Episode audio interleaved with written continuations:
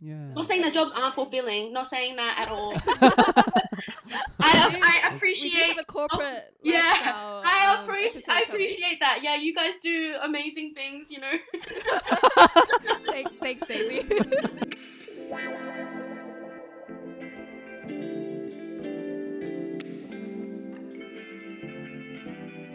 Welcome to 20 Minute Noodles, where simple things go wrong. A podcast about adulting and life. I'm Kaylee. I'm Jethro. and I'm Sing Sing.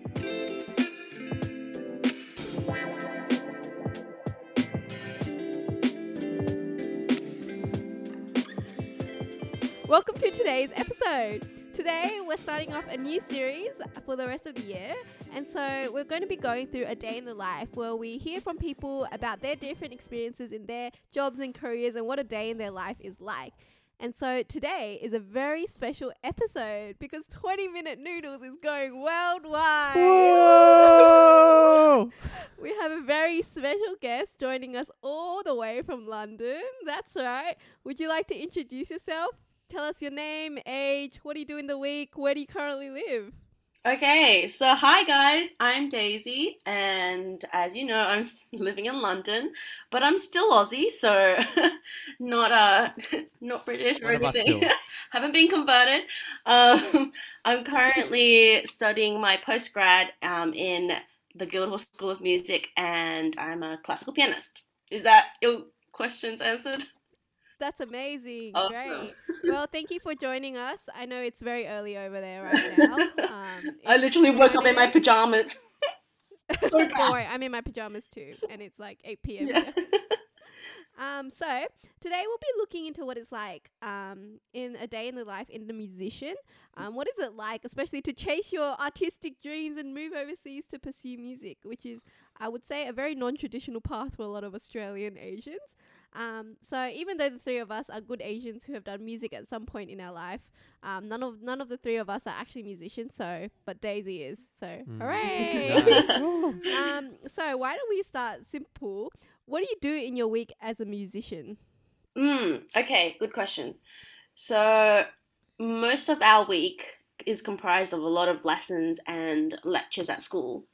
So, um, we would go in for either aural training or right now I'm taking two electives, which is quite academic. So, it's not really like the traditional. Last year I took a lot of chamber music, but this year I'm taking um, two electives, which are composition and philosophy and the arts.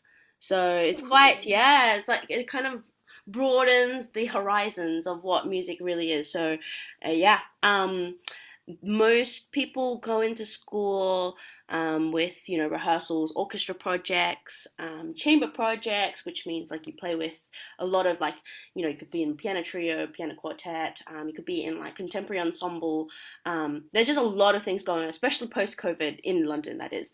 Um, there's like just everything's coming back and yeah there's just been a lot of uh yeah rehearsals and and then on top of that you have to manage your own like individual practice so you have to be on top of that if you're a solo performer. So like lots of Mm. booking rooms and practicing and yeah just being prepared for your own lessons and not getting roasted. So, and you guys i'm sure you remember what that was like Yeah. yeah. so how many how many hours do you practice a day oh on average? to be fair, guys, you know, I'm so like, okay, I always complain about not practicing enough, but I only practice two or three hours at most every day. Just because, wait, wait, wait, listen to me. because honestly, this year, there's been like no practice rooms at school just because it's so booked up. It's heavily booked up. If I like, oh, actually, no, you can't really see anything on, um, on the podcast because it's the audio thing. But if you, if I show you the actual like, the thing the app that we have to book rooms it's like colorful like it's fully booked out like there's no no blank spaces at all and we have like three three big buildings as well but Oh, um wow. yeah i know So what do you do when you can't get a practice room? so i resorted to this my friend lent me this uh keyboard here so that that's the Oh. keyboard nice. is okay for like kind of learning notes and things like that but then when you need to actually like um play on a like play your piece properly then you have to go in for the steinways I see. Yeah. Fair enough. Fair enough. So it sounds like right now it's still a big mix of lectures and Yeah. um, electives and different parts of music. So not just playing piano all day, but Mhm. composition, playing with others, different skills. hmm Cool. Well, could you share with us a bit of your journey um, to how you got to where you are today? How did you get from Australia in London um, doing classical piano? Well, let's just go from when, like chronological order. Um, my mom's a pianist, so she studied in Germany, and then she taught me when I was like three, and then um, I was kind of like a good child, like you know, just learning, going along, kind of like a good typical good. Asian, typical child, you know.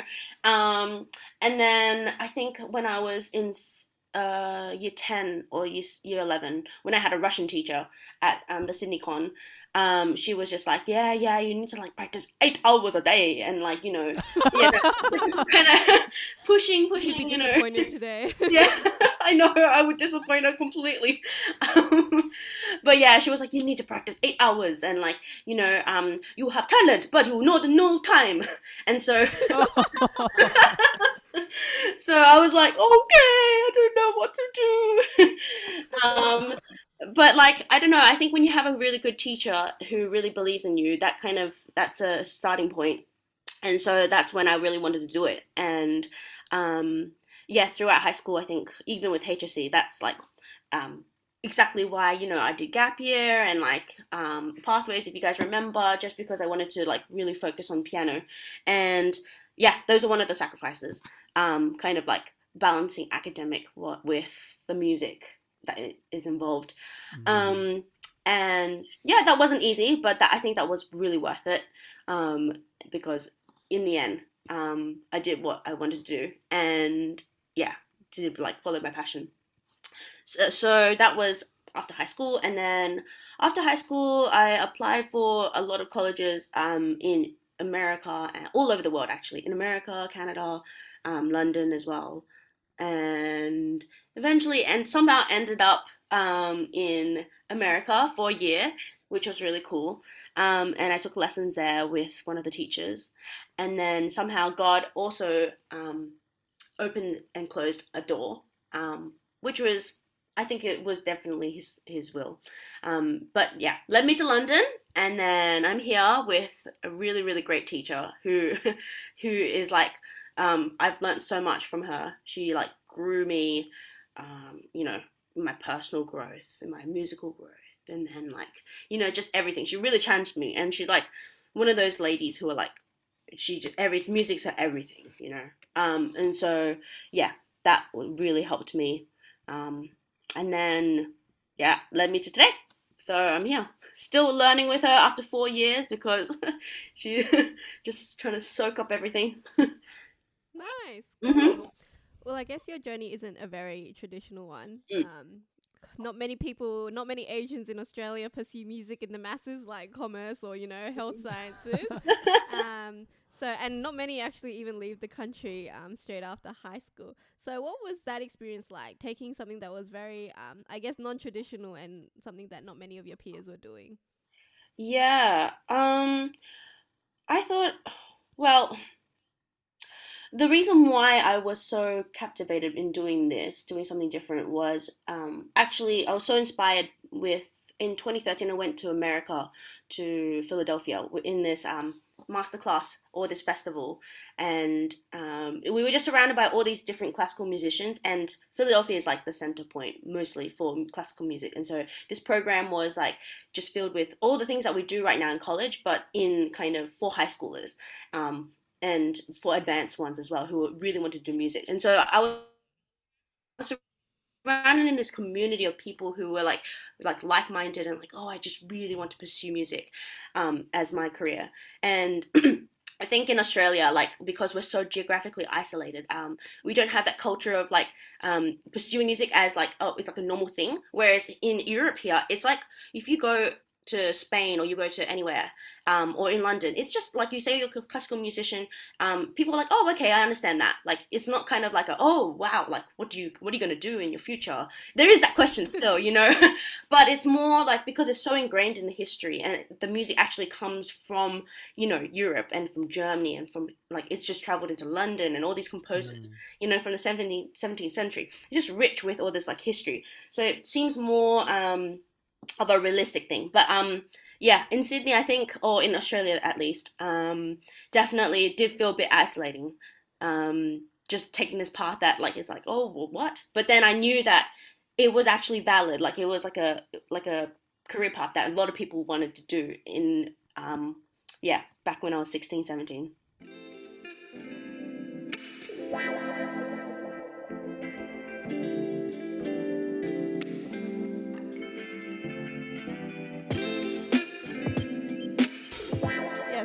You've mentioned a bit about how your teacher has yeah really inspired you and really taught and grown you in lots of different ways. So I guess in general, what keeps you motivated to you know study um, and grow as a musician? Because it, I'm sure it's very difficult as well. Mm. Like, what keeps you going and getting up to do what you do every day?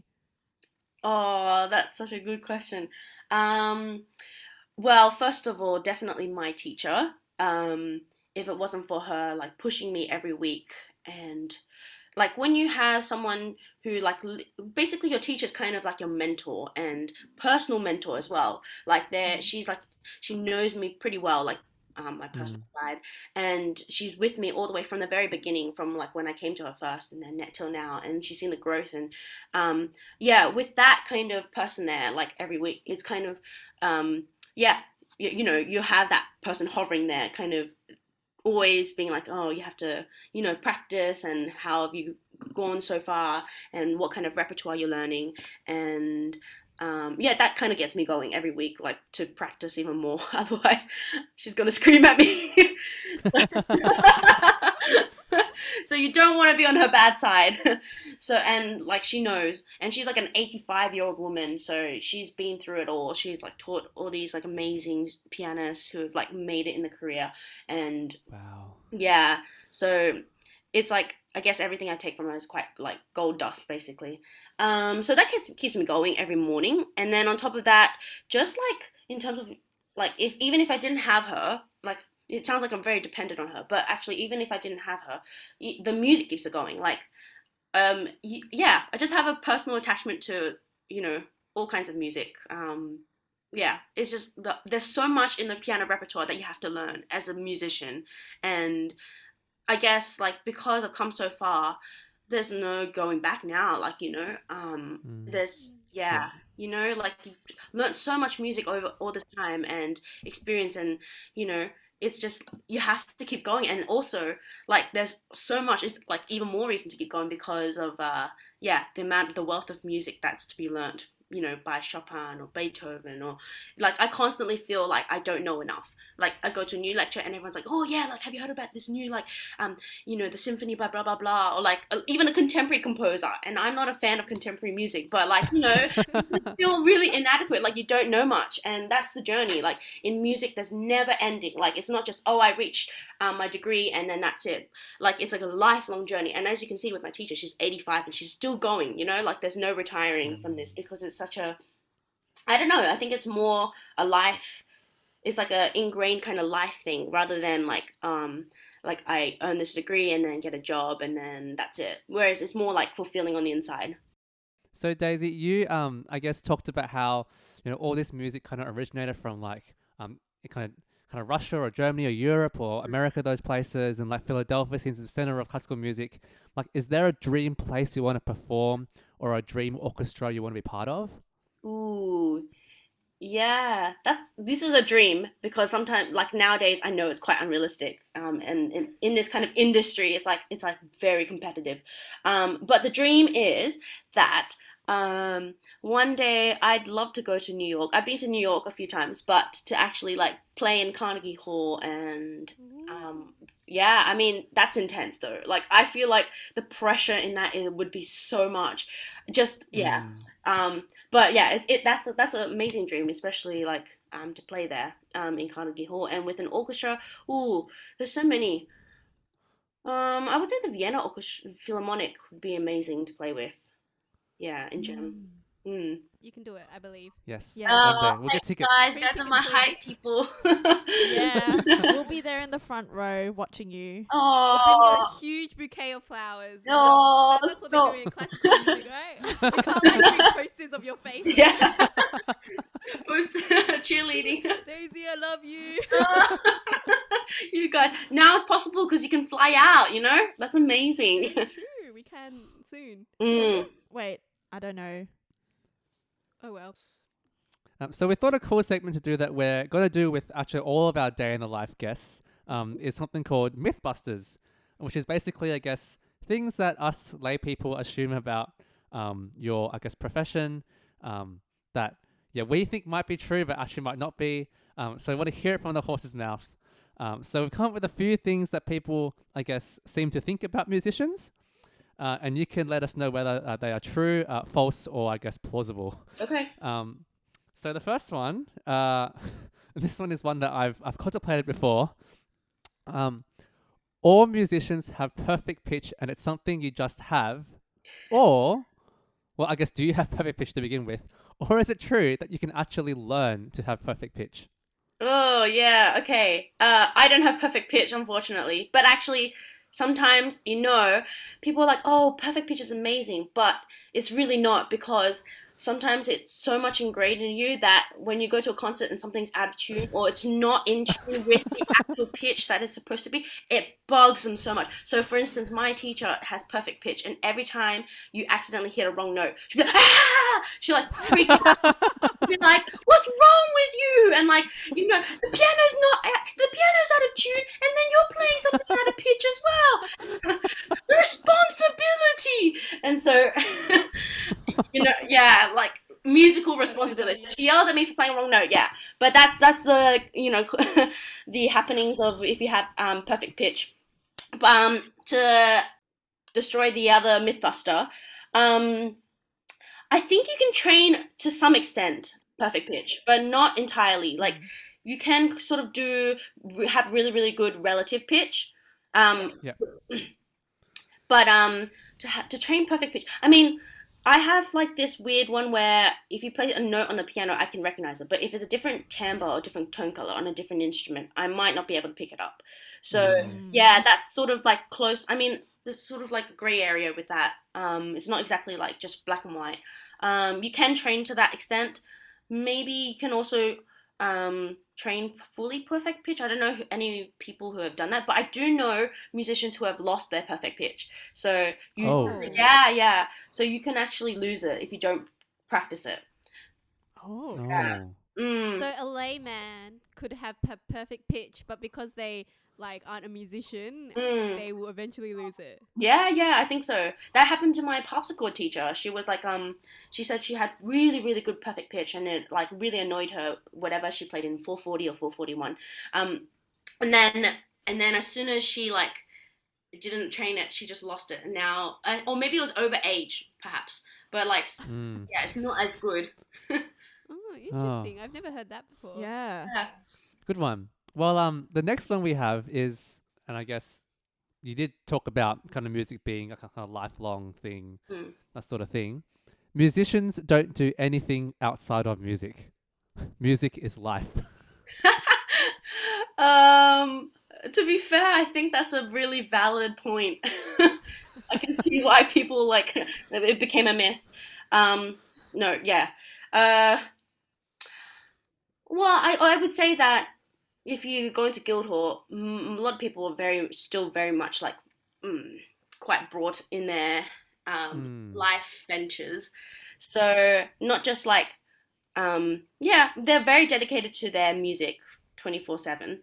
But also, I mean, you can find people who are like, yeah, who are rock climbers or like amazing, you know, Um, oh, I met this person who worked for Disney on ice, and he was like a figure skater, and you know, Oh, cool. like yeah other things. Yeah, yeah, other passions, and you know, a lot of people um who actually end up doing music, they're not. That's not their first intention. Like a lot of students here, they they've come from like academic places like Oxford and Cambridge, and they were like historians or like you know, um, wow. yeah, yeah. So.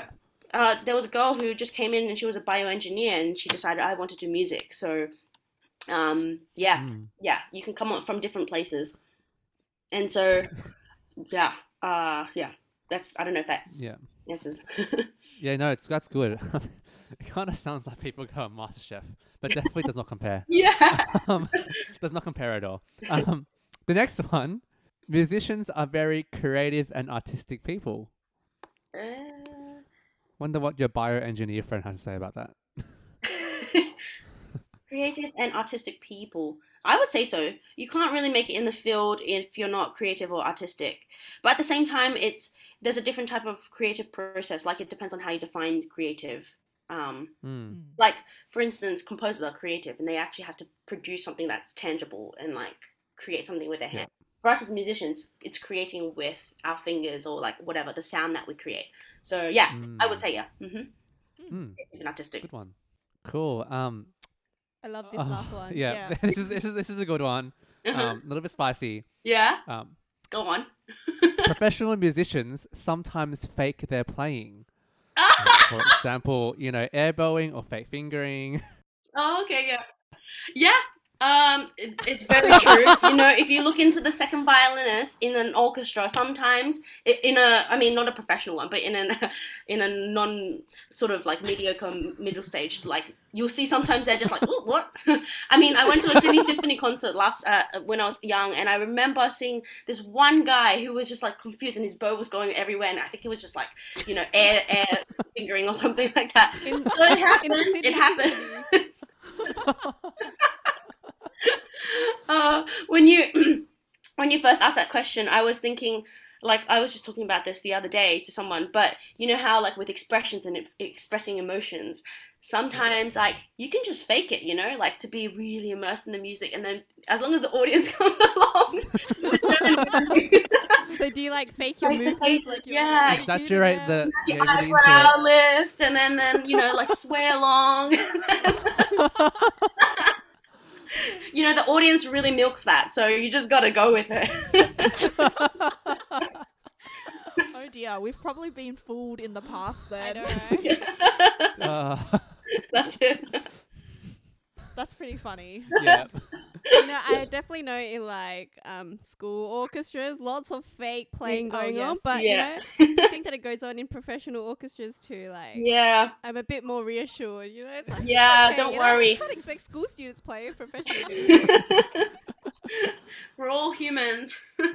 yep. but I guess if you're in an orchestra, it's easier to hide than if Yeah. you were just a Solo soloist on playing. stage. Yeah. Oh no, no hiding in playing. solo playing. Yeah, no. Great. Well, to wrap us up, if you weren't studying or working in this area, what do you think you would be doing? oh, good question. Um.